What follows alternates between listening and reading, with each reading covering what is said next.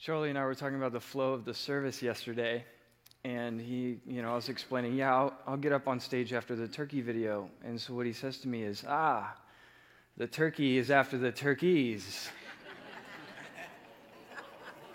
you all have no idea what it's like to have Charlie as your boss. yeah, he's the king of dad jokes.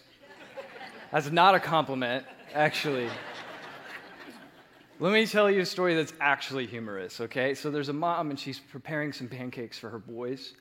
And uh, they begin arguing over who's going to get the first pancake, which it takes like a minute to make another pancake. It's just ridiculous. And she thought, I'm going to teach them a moral lesson. So she says, You know, if Jesus was sitting here, he would say, No, my brother can have that pancake first. I can wait. At which point, Kevin, the older brother, says, Ryan, how about you be Jesus? right? And so, of course, Ryan, who's only three years old, he knows that it's not cool to say, I don't want to be Jesus. So he gets his pancake and he slides it over with a scowl on his face. And that story reveals that there's really three kinds of people there's the, the mother who genuinely believes in the generosity and the lifestyle of Jesus. And then there's the older brother that just wants to take and never give. And then there's the youngest brother who gives with a grudge. Check out Second Corinthians with me. Charlie was um, speaking about it just a moment ago. The point is this whoever sows sparingly will also reap sparingly, and whoever sows bountifully will reap bountifully. Each one must give as he has decided in his heart, not reluctantly or under compulsion, for God loves a cheerful giver. When I start to think, okay, so God loves a cheerful giver, what does it take to be a cheerful giver? Is it is it the cheerful person that makes it possible to be a giver, or is it the giving person that makes it possible to be cheerful? What's interesting is that we live uh, in a place that says it is all about life, liberty, and the pursuit of happiness. If you were to walk down any street in any town in the United States and you were to ask them, hey, do you want to be happy? They would undoubtedly respond with, yes, I want to be happy. Yet, happiness seems very elusive to us Americans. The Harris Poll, which has been conducting a happiness survey for the last nine years, surveyed 2,202 Americans, 18 and older, in May of 2017. The survey revealed that only 33% of those people said they were actually happy. 33%, y'all, that's, that's not a success rate. You could say that Americans are unsuccessful in their pursuit of happiness, yet we are some of the wealthiest. GlobalRichList.com, you can input your annual salary and where you live in the world, and it'll compute um, where you land in, in the riches of the world. If you put in $25,000, it says that you are in the top 2% of the wealth of the world.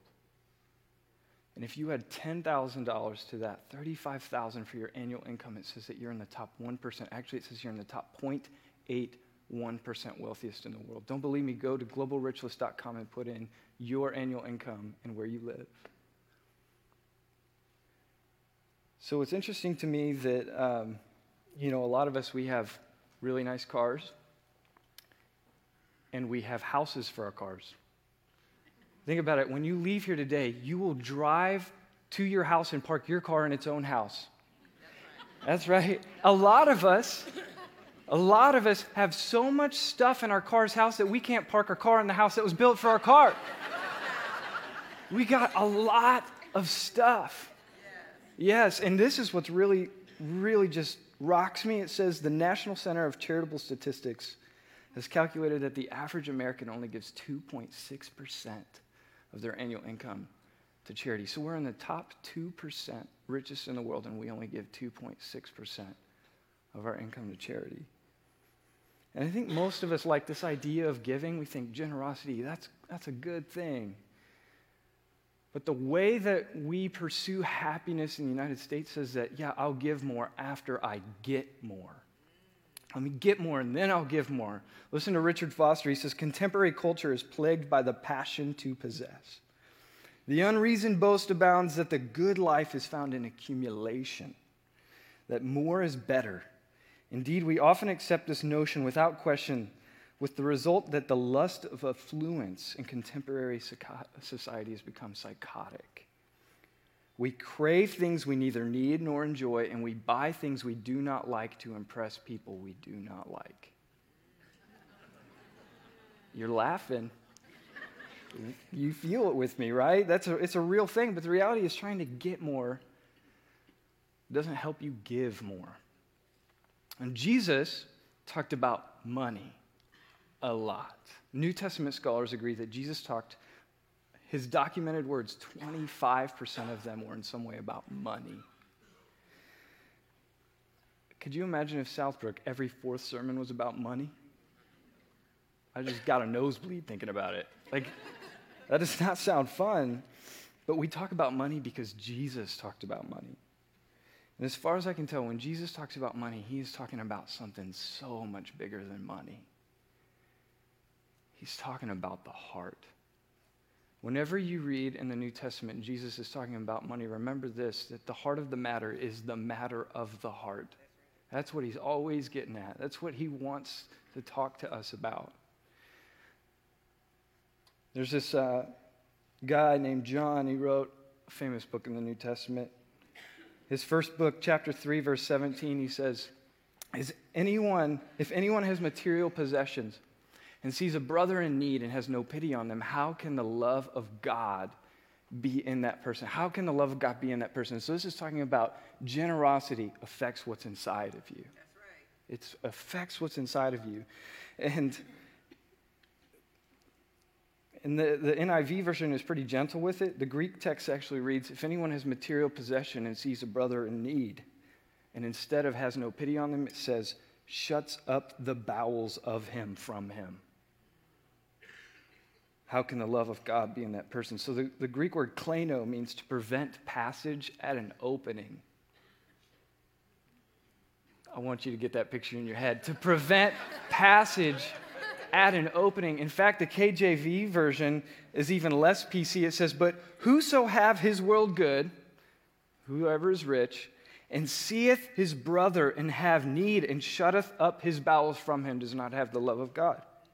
Andy Stanley paraphrases the words of John his own way. He says, If you see someone in need and you suddenly get financially constipated, you might be full of something, but it ain't the love of God. And John, he makes it so, so clear that money, if you don't see it as a means to an end, not even just for yourself, but for other people, the inside of you will not be set right. It will not be aligned with God. And how do we think that we can be happy if we're not aligned with the benevolent being that's at the center of the universe? You see, many people think that, yeah, Jesus talked about money but he doesn't seem to be like the first person that comes to mind when we think about the subject of cheer or happiness. You know, we think about pictures of Jesus with sunken eyes and pale skin, never mind the fact that he was probably a dark skin. And we think of him as this like thin, malnourished, just before the cross picture Never mind the fact that he was accused of being a drunkard and a glutton because he hung out at parties too long and was always invited into people's houses for dinner. Instead, we looked at people like the Dalai Lama on the art of happiness or Tal Ben Shahar on the science of happiness. We only looked at Jesus on how to pray or how to forgive, how to have faith.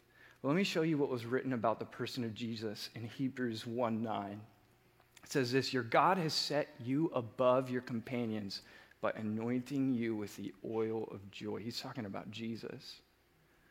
Eugene Peterson's translation says in the Message Bible, Jesus was the happiest person on the earth. Which makes a lot of sense because it's hard to imagine that this Jesus person would be able to start a movement that would go into every corner of the earth if he was only the man of sorrows. He was a man of joy, deep joy. People wanted to be around him. Jesus was happy. I think John chapter 2 shows a really great picture of just how happy Jesus was. On the third day, a wedding took place at Cana in Galilee, and Jesus' mother was there. Jesus and his disciples had also been invited to the wedding. When the wine was gone, Jesus' mother said to him, They have no more wine. And you can almost picture his mom like winking, like hint, hint, right? It goes on, woman. And when Jesus says woman in their culture, this was not a term that was condescending. It was actually more of dear lady. Jesus had respect for his mother. Dear lady, why do you involve me? Jesus replied, My hour has not yet come. His mother said to the servants, Do whatever he tells you. Isn't that such a mom move? like, he didn't say, Oh, yeah, I'll do that. I'll take care of it. She forces his hand and says, Do whatever he tells you. I'm telling you, he's going to do something. Nearby stood six stone water jars, the kind used by the Jews for ceremonial washing. They would walk miles um, to events and they would have dirt all over their sandals. Each one was holding from 20 to 30 gallons. Jesus said to the servants, Fill the jars with water. So they filled them to the brim. So it's overflowing. And then he told them, Now, draw some water out and take it to the master of the banquet. The master of the banquet, for those of you who watch like Downton Abbey, that's like Carson, the head butler, okay? They did so, and the master of the banquet tasted the water that had been turned into wine. And what did he say? He had not realized where it had come from, though the servants who had drawn the water knew. And then he called the bridegroom aside and said, Everyone brings out the choice wine first, and then the cheaper wine after. And the guests, after the guests have had too much to drink, but you have saved the best till now. This is no Bota box wine, people. This is the good stuff. What Jesus did here in Cana of Galilee was the first of the signs through which he revealed his glory I really want to parse out this line because it's significant. The first of the signs. What is the sign supposed to do? It's supposed to show us what reality is really like. So, this story of Jesus changing water to wine shows what Jesus is really like, and it revealed his glory. We often think of like celebrity fame and status as glory. What it actually means is God's presence, saying this is his personality. So, what is Jesus' personality? He's the kind of God who's at the top of a list to an invite party. He goes to that party and he stays there for such a long time that they run out of wine. And even when it's not his time, he cares so much about the happiness of that bride and groom. Think how flat that wedding would have fallen. They would have been known as those people that had a wedding that didn't provide for their guests. And Jesus said, You know what? It's not my time, but I care so much about her happiness, that little village girl. I'm going to make wine for her. And then he doesn't just make wine, he makes the wine. Jesus, the sommelier, he gets down in the cellar and he dusts off that bottle and he says, This is for you. This is for you.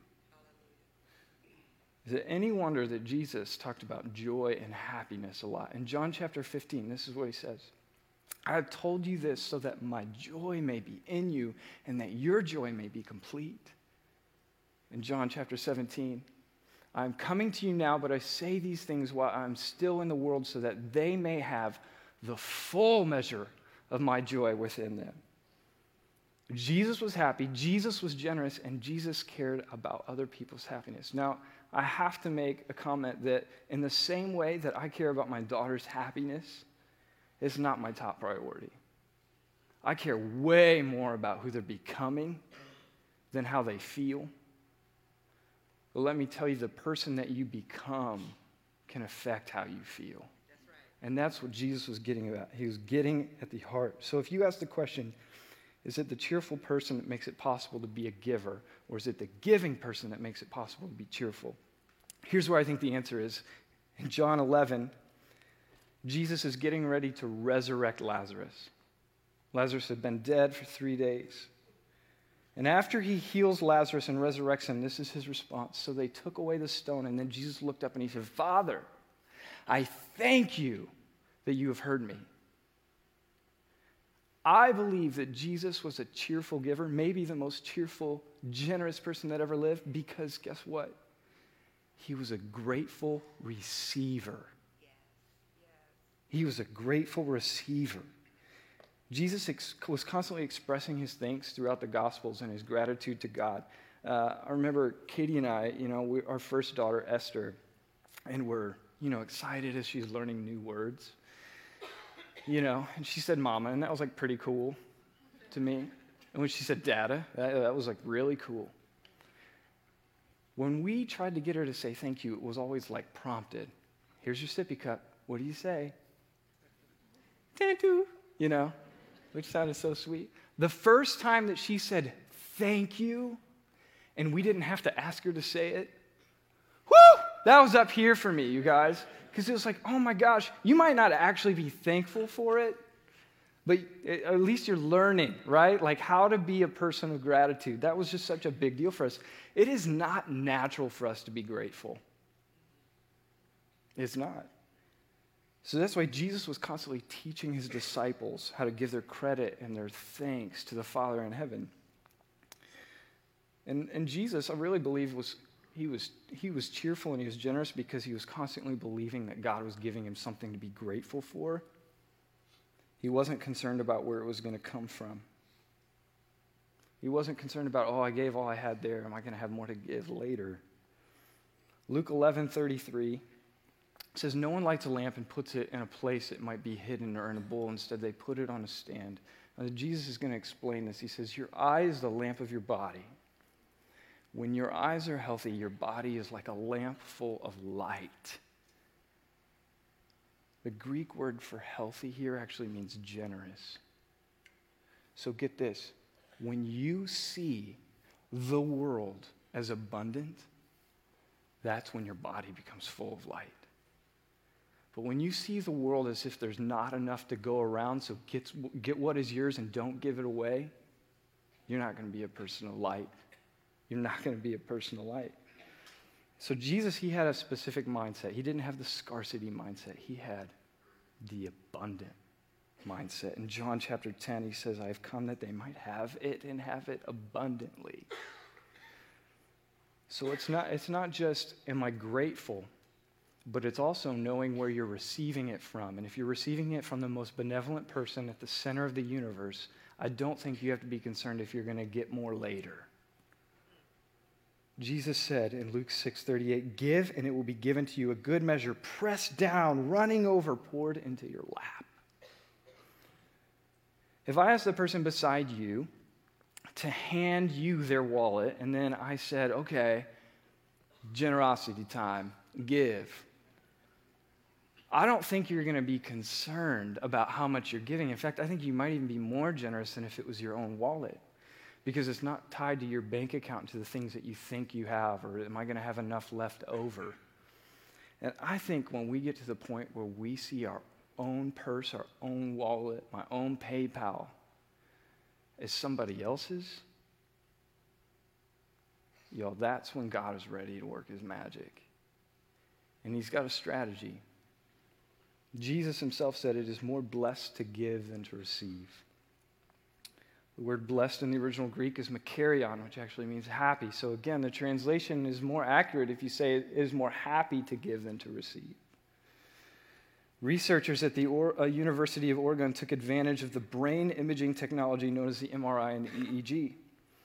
As described in the June 15th, 2007 issue of Science. This is old science, y'all. The brain scan showed that there are three very different situations receiving money, seeing money go to a good cause, and then donating money. All activated similar pleasure related centers deep in the brain. This is what Dr. William Harbaugh says. To economists, the surprising thing about this paper is that we actually see people getting rewards as they give up money. On top of that, people experience even more brain activation when they give. Jesus was way ahead of his time. He wasn't just holy, he was smart. He was smart. We've all heard the saying, money can't buy happiness, but a convertible would sure help me get there faster. yeah. In actuality, giving the money away that you would spend on that convertible is probably going to give you longer lasting happiness.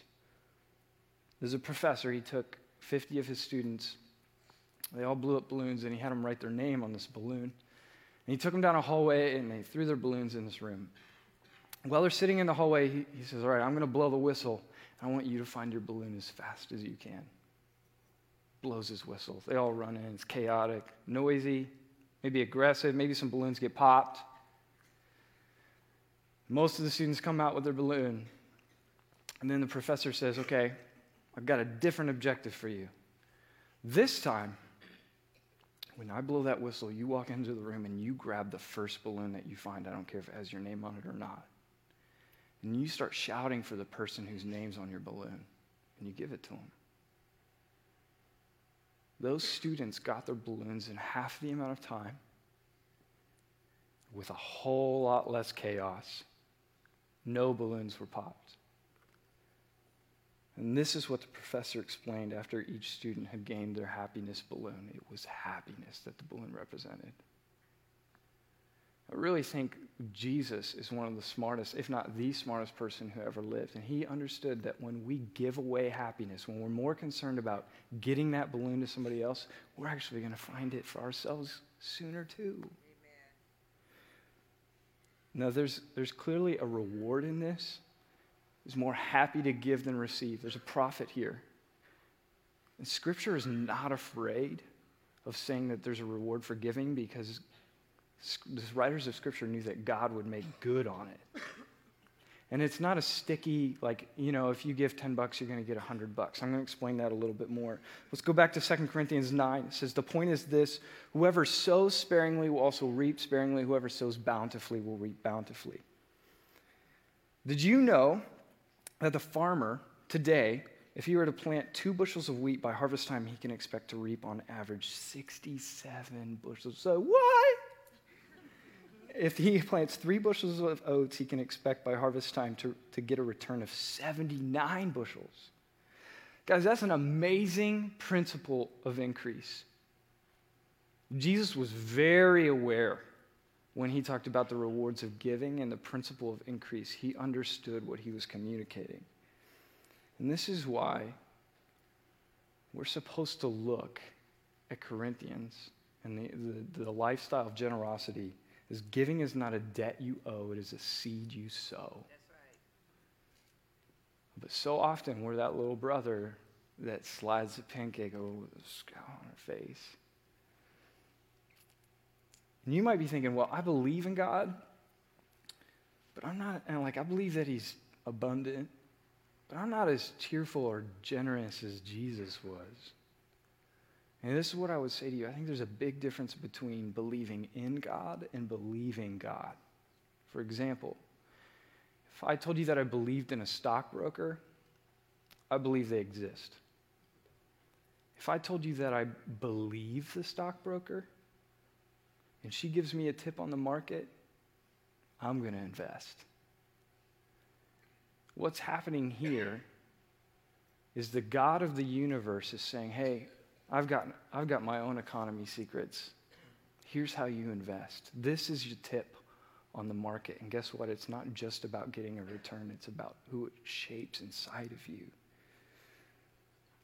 Now, it says that you will reap more than you sow, and I almost hesitate to point that out because pastors and religious people have abused that for a long time. But there are two qualifiers for the way that God gives reward on our investment. It says God's riches are not always material. And he says that you give sacrificially, and if you honor me with your financial resources, I will reward you in this age and in the age to come. Because the farmer who sowed the seeds didn't reap a harvest immediately. He had to wait. Rewards are not immediate. So Max Lucado, he writes uh, that the media tells us happiness is when we retire. It's when we aspire to have more, when we park a new car in our driveway or have new clothing in our closet. Happiness happens when we lose weight, find the date, get the mate. That's what we keep hearing.